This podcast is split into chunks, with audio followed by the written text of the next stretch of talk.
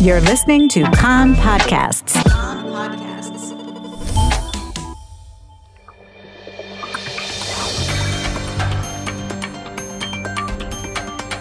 You are listening to the English language news of Kan, the Israeli Public Broadcasting Corporation. Good afternoon. It's 2 p.m. in Israel, Sunday, December 15th. This is Aryeh O'Sullivan with the top news at this hour. Israel hailed the election defeat of Britain's Labour Party as a milestone in the fight against hatred after its leadership was accused of inaction against anti Semitism in its ranks. Congratulating British Prime Minister Boris Johnson and his Conservative Party, Foreign Minister Israel Katz said that the win in the polls was not just a political victory, it is first and foremost a victory of values. The specter of anti Semitism loomed large over this campaign, and the British public overwhelmingly voted against it, Katz said. Secure borders, a free economy, and sovereignty.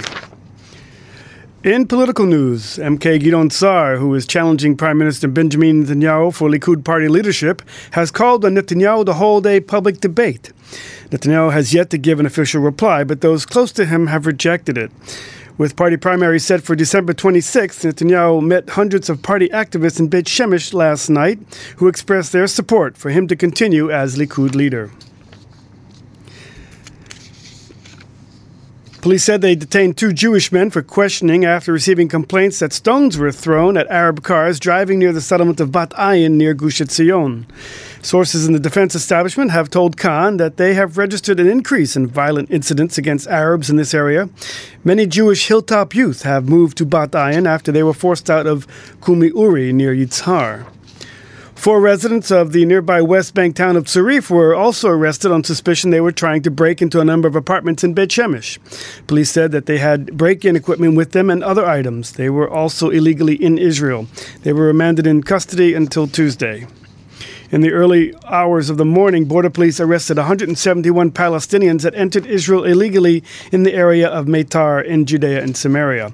The suspects were arrested, questioned, and then returned back to the Palestinian areas. Two of the suspects remained under arrest for their recidivism. Turkish Navy ships reportedly intercepted an Israeli research ship in Cypriot waters two weeks ago and drove it away.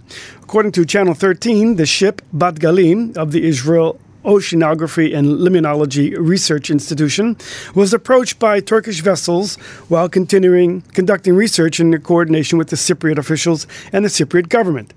The report said the vessel radioed the Israeli ship demanding to know its business in the area, despite not having jurisdiction there, and then ordered it to leave. The Israeli ship had no choice but to comply and depart. Israel has welcomed the decision by the UN's Educational, Scientific, and Cultural Agency to drop a famous Belgian carnival off its heritage list after protest over displays of anti Semitism. Israel's rare appreciation of UNESCO came a day after the organization removed the Aalst carnival from its Intangible Cultural Institute heritage lists.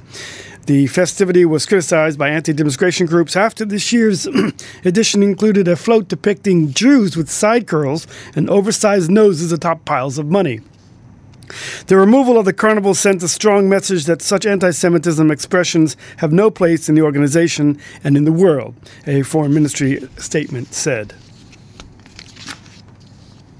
The tourism ministry say they expect 165,000 pilgrims to visit Israel for the Christmas period. As part of the preparations, the tourism ministry will be offering free round trip shuttle buses between Jerusalem and Bethlehem on Christmas Eve through Christmas Day. According to the Ministry of Tourism, approximately half of all tourists who visited Israel in 2019 were Christian, and almost one in four identified themselves as a pilgrim. Well, Christians in the Gaza Strip will not be allowed to visit the holy sites such as Bethlehem and Jerusalem. Gazan Christians will be granted permits to travel abroad, but none will be allowed to go to Israel or the West Bank. The spokeswoman of the uh, military liaison office says that the Gazans will be allowed to travel abroad via Israel's Allenby Bridge border crossing with Jordan, but not to visit cities in Israel or the West Bank. The Ministry of Finance plans to present a congestion charge to Tel Aviv area to the next government as part of the 2020 Economic Arrangements Bill.